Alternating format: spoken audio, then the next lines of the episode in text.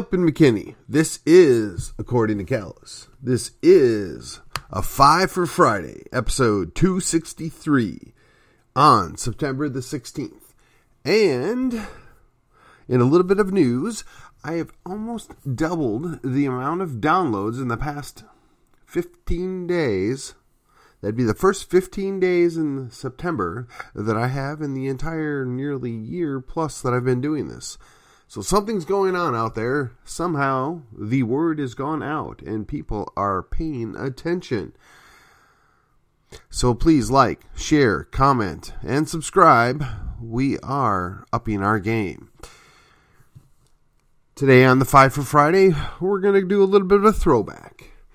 And yes, we're going to keep it short because it is Friday and we're kicking off the weekend. Yeehaw. Number one, not your FBI.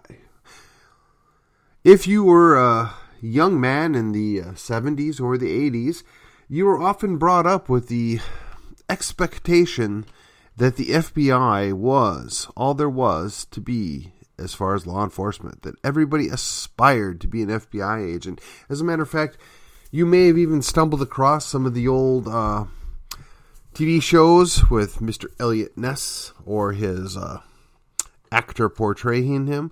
And as a matter of fact, I quite fondly remember a movie called The Untouchables.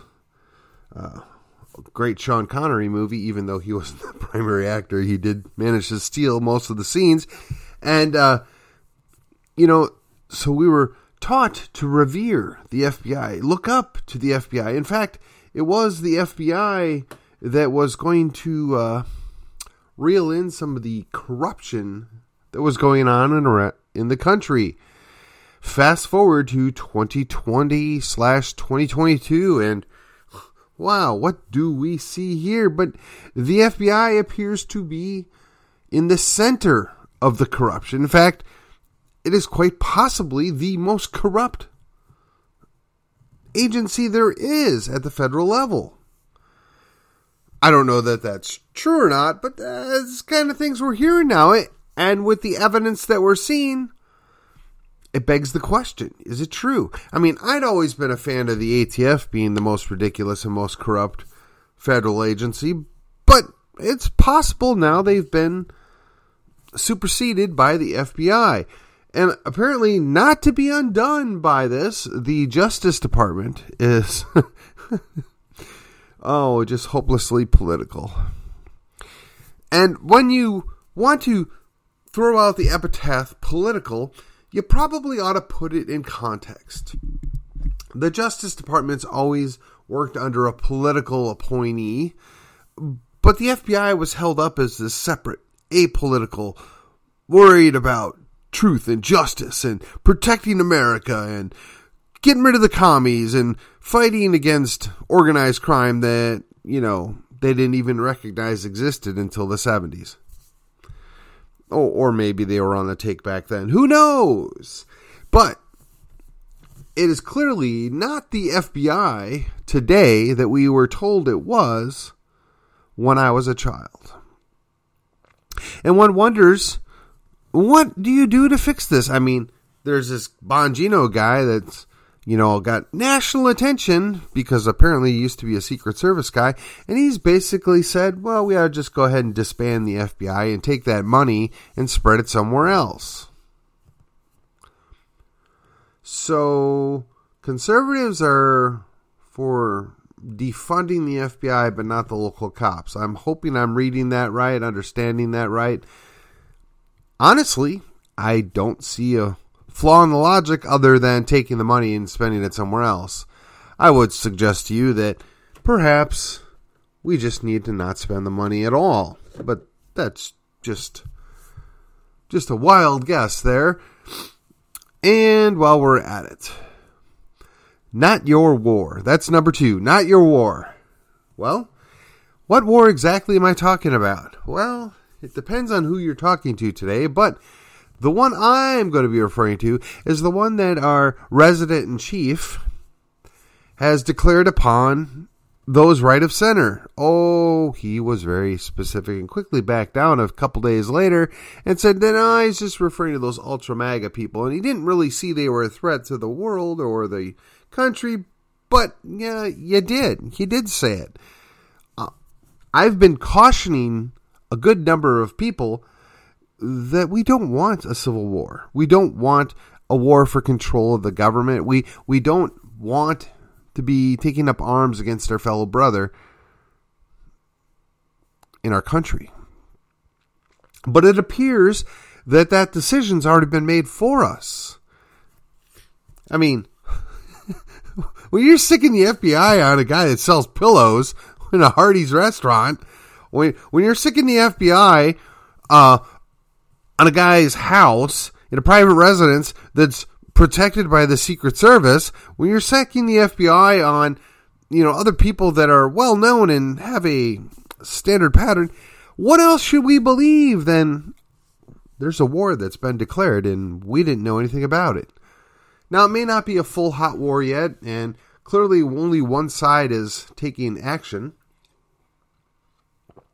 And uh, the other side that's standing there looking at it is unfortunately, apparently led by a bunch of people that are easily duped or are informers.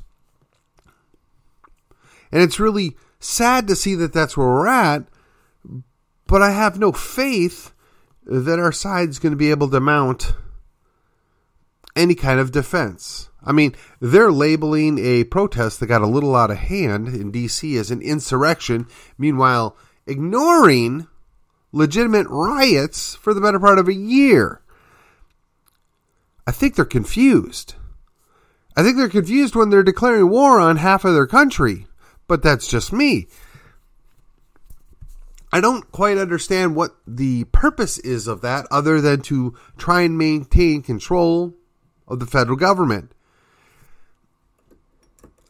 That makes me a little nervous because if they haven't learned anything, they should have learned that the feds don't actually run this country. The feds actually do have limited powers. And that when states do choose to get off their butts and do something about it, we are very effective at pushing back against federal tyranny. Now, unfortunately, that leaves us with state tyranny, and some states are better than others, and Texas is far from the worst, but we'll deal with that on our own. But now we've got a declared war that we don't want, that we didn't desire, and one wonders what the purpose is of that. What do you hope to be gaining from doing that? I mean, we're already stretched thin all over the world. We already have one hot war that we're sticking our nose into that we have no business in. Meanwhile, there are all sorts of little uprising all over the world, but hey, you know what?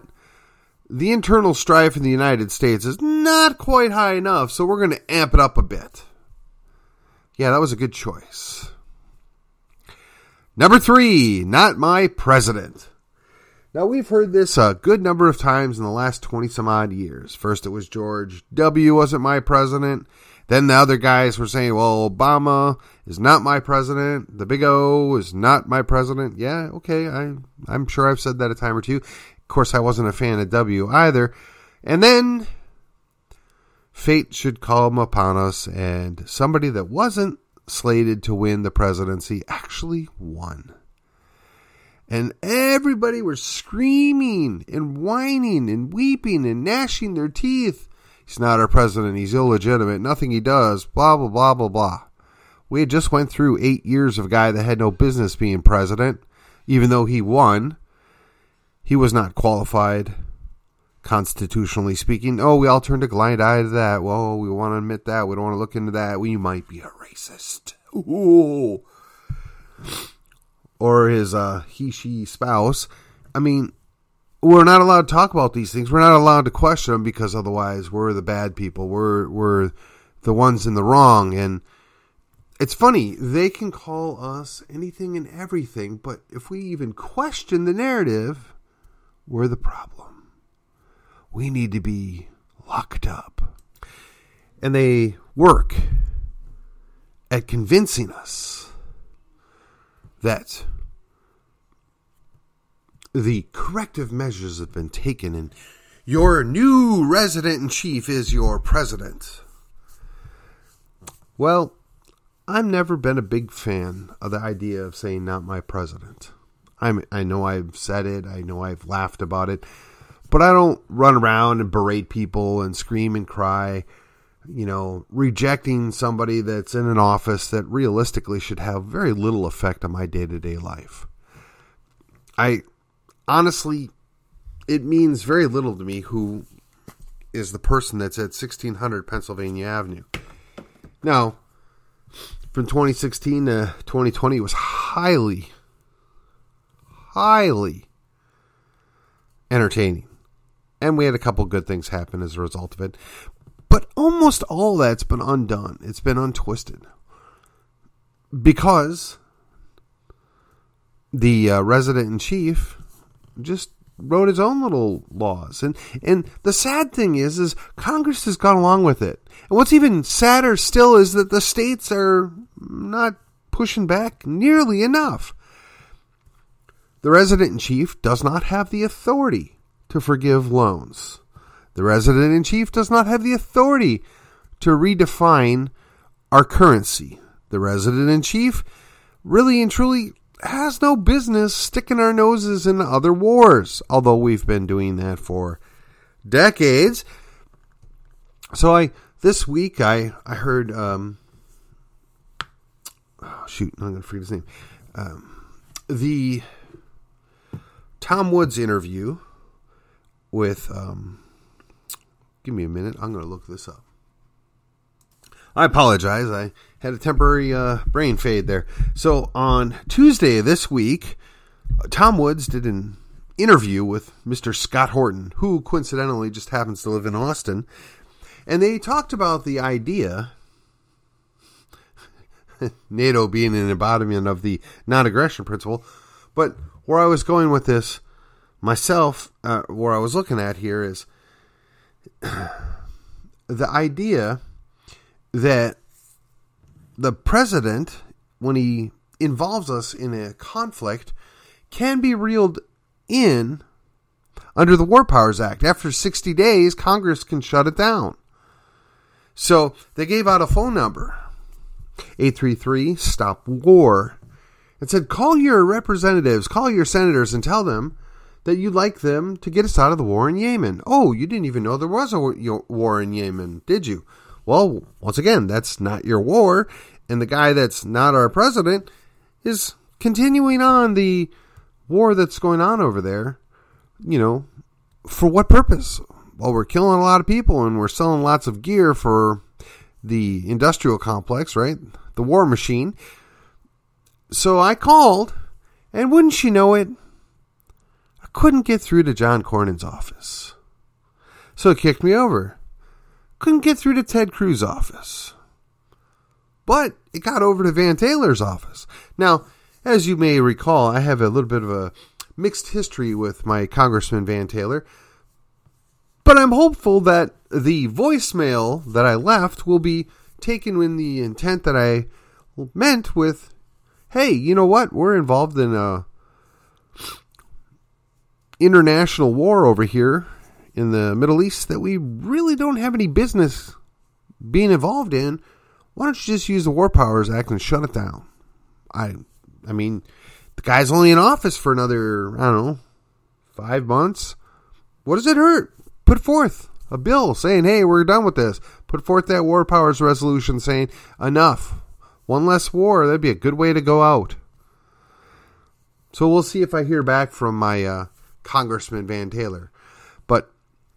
Again, if you're hearing my voice, I mean, maybe this isn't your thing, maybe you don't care, but it's not our war. And the guy that's not our president isn't interested in ending anything. In fact, he's started another war. So just keep that in mind. Number four, my country. That's right, my country. Unlike a good number of people that seem to be of the mind that they're running things, that they seem to be of the mind that they're the Ubermensch, that they know what's best. They're the experts, and they should be running our lives for us. Unlike them, I acknowledge Texas is my country. And Texas at the moment is part of a larger country called these United States. And I take that pretty seriously. And oh, once upon a time back in 1991, I gave an oath to support and depend, or defend the Constitution of my country. And even though at the time I lived in Wisconsin and I spent my time in Virginia, and now here I am in Texas for 25 years, I take that oath pretty darn serious. And I love my country. It's the government that I'm not really thrilled about. It's it's the full leaders that we have that are I don't know if they're just completely evil or they're just incompetent or some combination thereof. But they seem to be getting the results that they want in a very bad way. Our country is not where it should be, not where it could be and some of it is just inevitable at this point. I mean, they've done so much destruction. And let me put a pause in here just to to be clear. I don't lay this all at the feet at Resident Joe. I don't even blame just the Democrat Party. I would go so far as to say that 90 plus percent of the people that live in Babylon on the Potomac there don't have the country's best interests at heart. They could care less about Texas. Who they work for ultimately is somebody that has many names. Some of them don't know it. Some of them do know it, and they're even scarier still. But they're not working for our benefit. They're not working to protect our country. In fact, they're doing the exact opposite. But I love my country, and I just wonder what it is that they love. Is it mammon? Is it that simple? I don't know. But we're trying to keep this a little light because this is Friday. That was number four. Let's go on to number five. My choice. You see, I've gone from not, not, not to my and my. Number five, my choice. It was my choice what medicine I wanted to take. It was my choice on how I want to protect my body and my family. It was my choice how I choose to be, let's say, externally protected in my house and my family. It's my choice on whom I serve. It's my choice on who I kneel to. Now, I know some of the uh, Calvinists out there are right now taking umbrage with this because they feel like you have no choice if you're called. But setting that aside, from the Baptist point of view, we make that choice. We choose to submit. And that was my choice. It's my choice to protect and love my country and the Constitution and my oath. So my question is is what is your choice? What do you want? What what do you think is best? Now, if you're listening to me, I'm, I'm going to guess you're somewhere right of center. I'm going to guess you're somewhere with at least in the same zip code of my thought process. And I'm going to guess that some of you are considering taking action. Let me caution you. If you're going to go off that way. If you're if you're going to take a step that is quite frankly a step of no return, you got to be really careful. You got to really consider the consequences of that action. My choice is to stand and fight the way I've been fighting, to hold the line. But I don't know what your choice is. I would caution you, and I'm going to say it again and again and again. I don't think it's quite the time to be doing those things. If you want to do something, just say no. If you want to do something, just don't take part in the machine. If you want to do something, man, I don't know. I've talked about it before. I, I, I wish I had the the mindset to set aside the time to do the things that I'm going to say. But if you want to do something, educate your kids, Educate your grandkids. Grow a garden. Build a woodlot. Reinvest in your local community. Create a new community. Start a new town out in the sticks. Invite your friends. Create a parallel business atmosphere. There are a whole lot of things that people can be doing, but you have to have the time, the money, the energy, and the decision that this is what I want to do. We still have time, ladies and gentlemen. We can still make a difference. But you have to make the choice. If you continue to sit there and watch it all drift on by, you're going to fix nothing. You're going to change nothing. You know, I'd like to tell you that I'm very confident that seven weeks from now we're going to be having a great big party, and all the guys with the right letter after their name are going to be the winners, and we're all going to be ecstatic and thrilled and happy. But I can assure you, even if that's true, four months from now, we're going to come to the realization that very little has changed. Well, things will slow down. They won't get as bad as fast if all our team wins, right?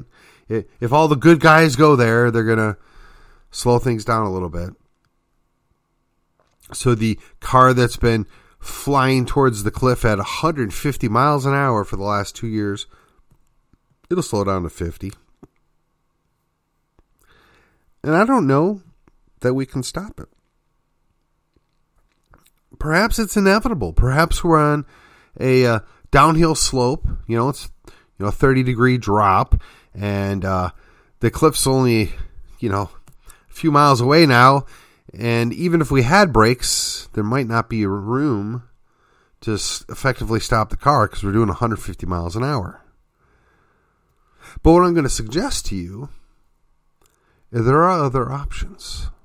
There are other things we could be doing, we shall be doing going forward that perhaps can save some of us. Oh, the car that we know as these United States may very well go off the cliff and break into a bunch of smaller pieces, which may not be the worst thing.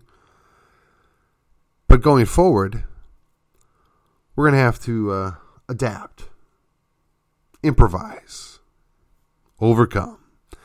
If that sounds the slightest bit familiar to you, yes, it was on purpose. All right. It is the five for Friday. I've hit all five and we're just over 20 minutes. So I thank you for listening in. I hope that it's been somewhat entertaining, perhaps enlightening, and maybe even a tad educational. And with that, I will see you on the other side.